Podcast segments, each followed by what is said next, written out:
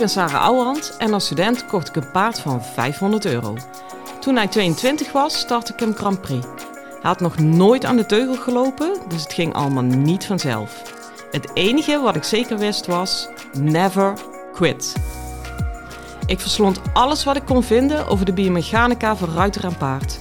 Dat testte ik net zo lang totdat ik wist wat echt werkte. In deze podcast leer ik jou alles over je rijtechniek, je houding en zit en je mindset. Want ook jij kan naar de Grand Prix gaan, zelfs als je geen miljoenenpaard hebt.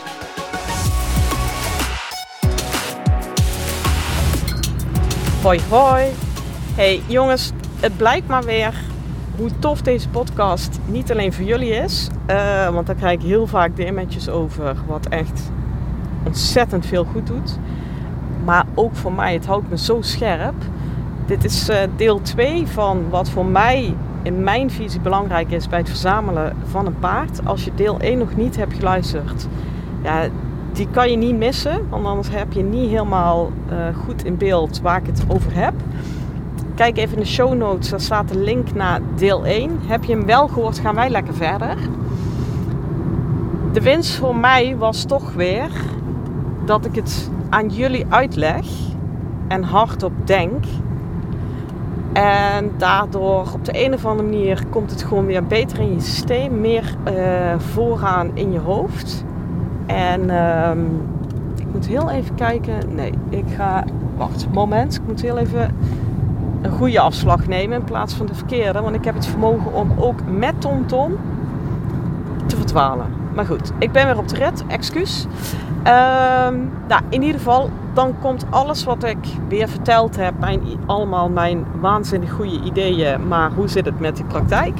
Dus ik check altijd mijn eigen paard aan na van ja, leuk ouwe hand wat je verkondigt. Hoe zit het met jou? Um, ja, weet je, en dan blijkt maar weer hoe dun de lijntjes zijn en hoe moeilijk het is om alles wat je een ander uitlegt echt goed voor elkaar te hebben. Dat, dat je nooit klaar bent, dat het echt nooit af is. Het is een ongoing proces. En dat je dus wat mij betreft ook nooit een instructeur echt moet pakken op dingen die hij of zij niet helemaal voor elkaar heeft, wat hij of zij wel loopt te verkondigen. En het is echt niet dat, ik, dat hij voor mij zijn banaan door de baan gaat. Maar bijvoorbeeld, uh, zijn piaf is erg goed, zijn inzet ook. En toen zat ik dan te kijken van, nou als dat dan is waar ik het beste gevoel bij heb, laat ik daar dan eens loop op leggen. Dus ik wil hem echt gewoon helemaal neerwaarts krijgen in die inzet piaf. Nou, dat, dat ging goed. Dat had ik ook wel verwacht. Hij, hij kan zich echt wel laten zakken terwijl hij heft in zijn rug en in die schoft. Ja, dat is natuurlijk... Uh, dat is geen kleine prestatie. Laat ik dat wel even ernaast zetten. Uh, maar nou komt hij. Er is een beruchte overgang. En dat is de overgang van de Piaf naar de Passage.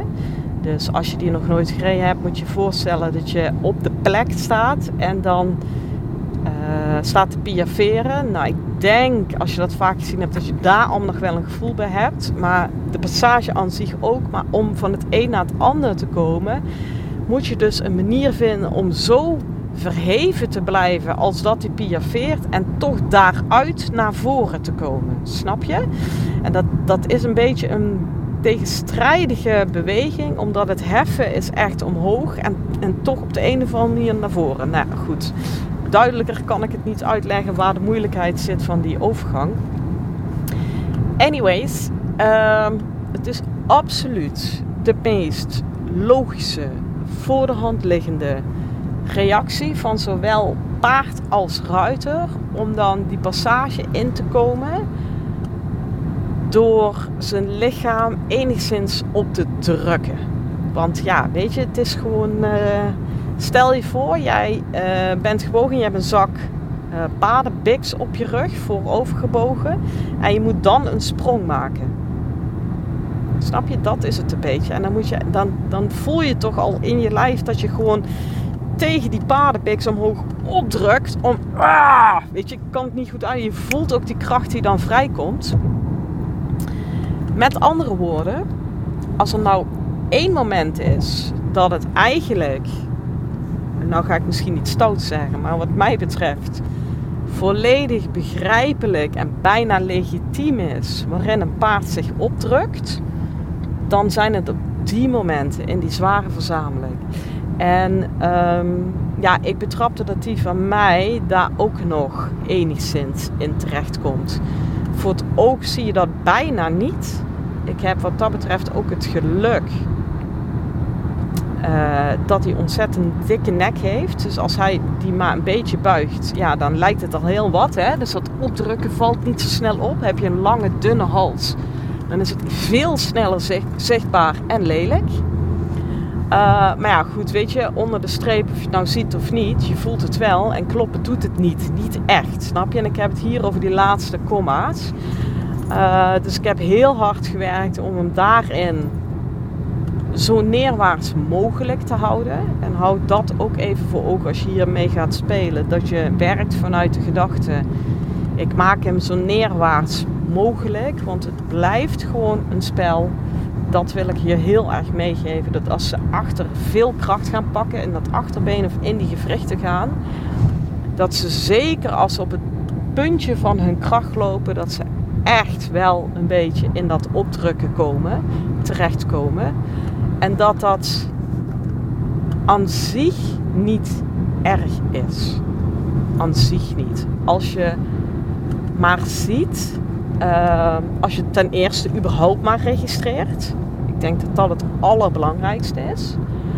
Uh, dat je daarmee dus ook concludeert. Dan zit ik nu daarmee dus even op zijn max. En dat je dus pas verder gaat in het meer vragen in termen van verzameling als je dat stukje opdrukken nageeflijk hebt gemaakt. En het liefst nog neerwaartser echt, snap je? Um,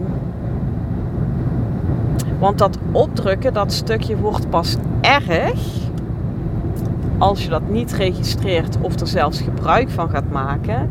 En dan denkt, oh ja, fijn, zo redt hij het. Dus kan, als hij zich nog iets meer op gaat drukken, uh, dan komt hij nog hoger met de benen. Ik zeg maar iets stoms. En dat het voor hem dus, hem is je paard, voor jullie samen dus iets wordt van, oh, dus zo doen wij dat als het zwaarder wordt. Voel je het verschil? Maar dat hij het even doet als het zwaarder wordt, dat vind ik niet erg. Als je hem dan maar de tijd geeft om daarin zacht en geeflijk te worden. Je kunt dan niet door. Um, ja, dat is eigenlijk het allerbelangrijkste. Um, ja, paarden drukken zich nou eenmaal af en toe op. Dan mag het af en toe bijna niet meer over gaan. Maar ik, ik wil er toch wel voor pleiten dat dat aan zich niet erg is. als je daar vervolgens fatsoenlijk mee omgaat. Laat ik het andersom zeggen. Als jouw paard nooit in het gebied komt dat hij zich op gaat drukken, een beetje tegen die hand, een beetje aan die rug gaat trekken en hol gaat trekken, dan train jij ook nooit in een gebied waarin hij uiteindelijk beter wordt. Voor mij is het echt zo simpel. Als jij naar de sportschool gaat en het kraakt nooit een keertje, een keertje, ja, dan word jij nooit beter. Dan, dan ben je naar de yoga aan het gaan. Ook leuk, is ook een keuze. Maar ik wil een paard naar de Grand Prix rijden. Daar zit wel misschien wellicht een verschil. Um, ik zeg daarbij wel heel bewust een keertje. Want je snapt ook als ik vijf dagen per week in de sportschool tot het naadje ga, daar heb ik het niet over. En dat is ook een reden waarom ik maar twee keer in de week krachttraining doe. En dan zoek ik deze randjes op. Nou, er zijn dan nog vijf dagen over, waarvan één keer duurtraining en één keer staptraining. Nou, er zijn Grand Prix die het slechter hebben. Snap je? Dus even voor de beeldvorming. Maar ik durf absoluut dat randje wel op te zoeken. Dat is ook, en dat wou ik er vandaag nog aan toevoegen qua verzameling, hoe je daar wel of niet mee speelt of hoe je daar komt. Um,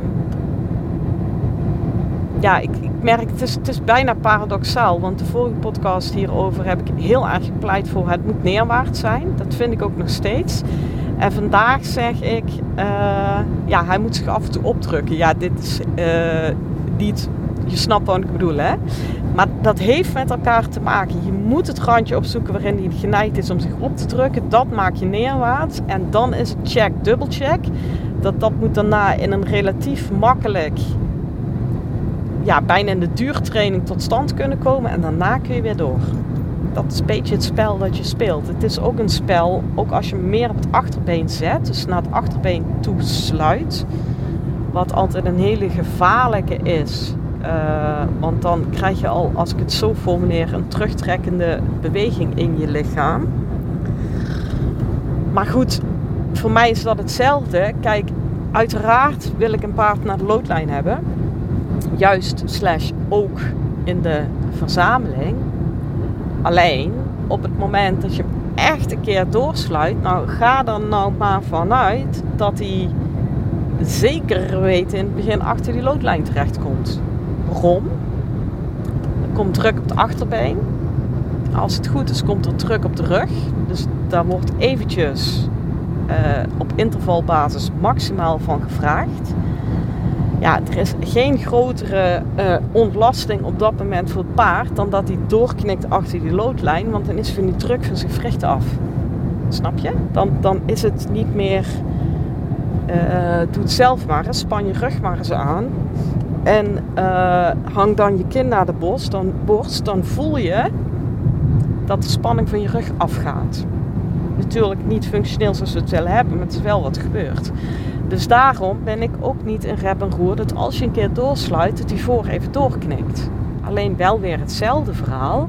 Als je erop gaat doorknikken, dan ben ik absoluut niet in paniek en ga ik dat punt ook niet omzeilen.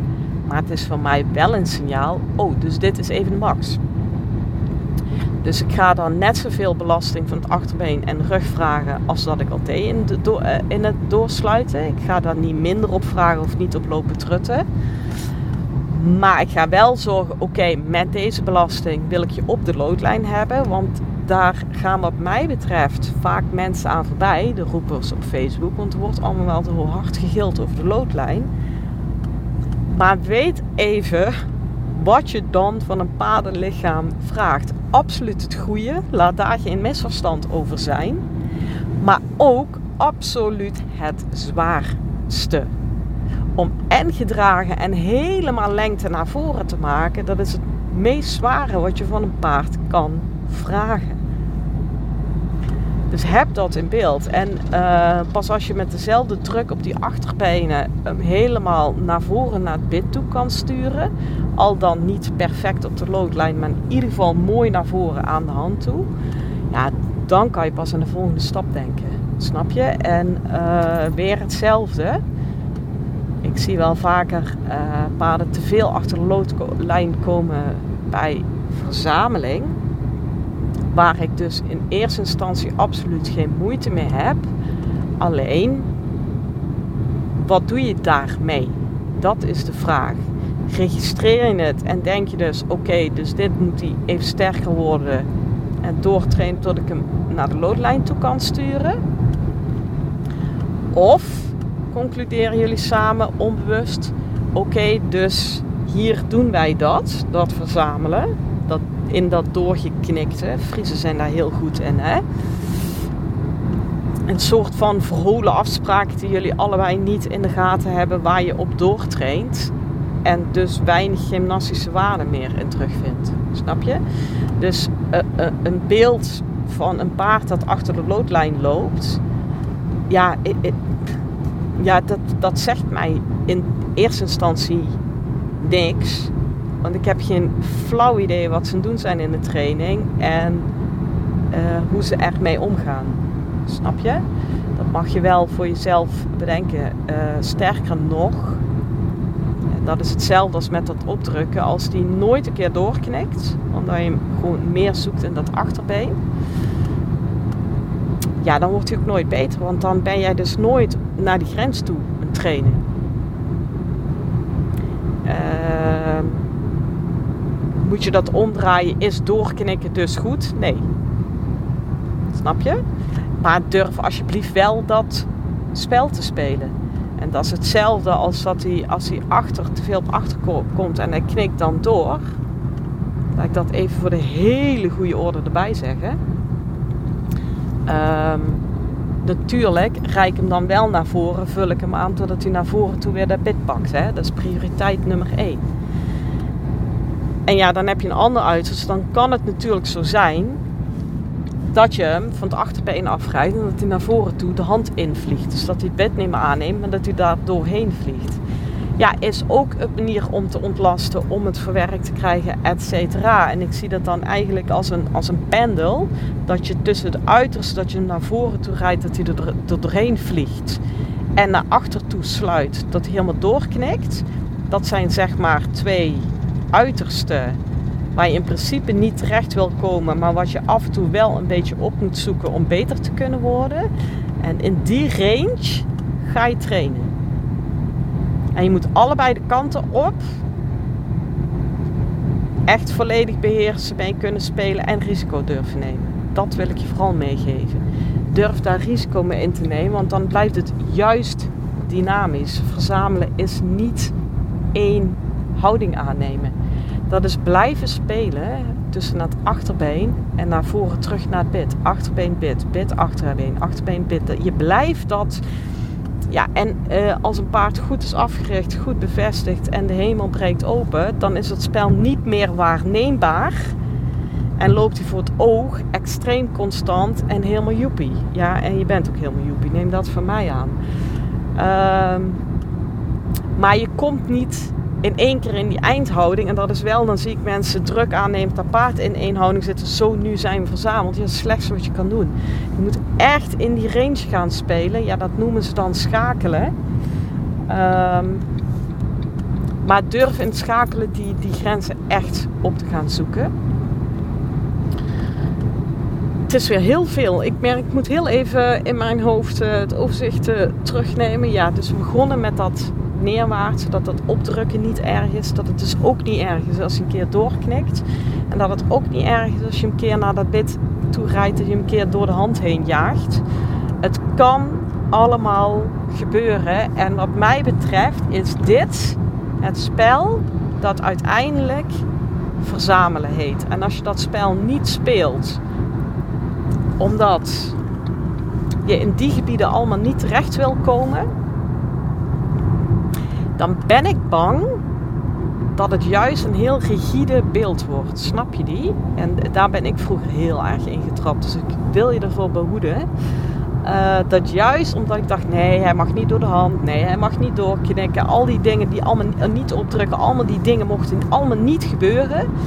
Nou, als ik al vier dingen opnoem die niet mogen gebeuren, dan snap jij hoe ik op mijn paard zat. Natuurlijk hartstikke rigide. En ik dacht dat ik het goed zat te doen. Snap je? Het is zo ontzettend omdenken. Um, ja, joh, doe je ding. Ga hiermee spelen. Uh, durf te vragen, want over dit onderwerp zijn wij voorlopig nog niet uitgepraat. Dus stel je vragen in de show notes, daar nodig ik jullie vaker toe uit. Maar het is gewoon voor mij ook heel fijn om onderwerpen te krijgen. Dus voel je niet bezwaard. Liever niet via apps en DM's en uh, krijg best veel uh, informatie via andere kanalen. Echt rijtechnische vragen die ik hierin moet behandelen, even in de show notes. Jongens, ik zou zeggen, heel veel succes ermee. Ga ermee spelen, blijf ermee spelen. Dit proces stopt nooit. Laat dat vooral ook het leuke zijn. En dan wens ik je voor nu een hele fijne dag en veel plezier met je paard. Hoi! Lieve ruiters, dit was hem weer voor vandaag. Waardeer je mijn tips? Geef me sterren op Spotify en iTunes. Dat voelt voor mij als een dankjewel. En geef je paard een knuffel van me.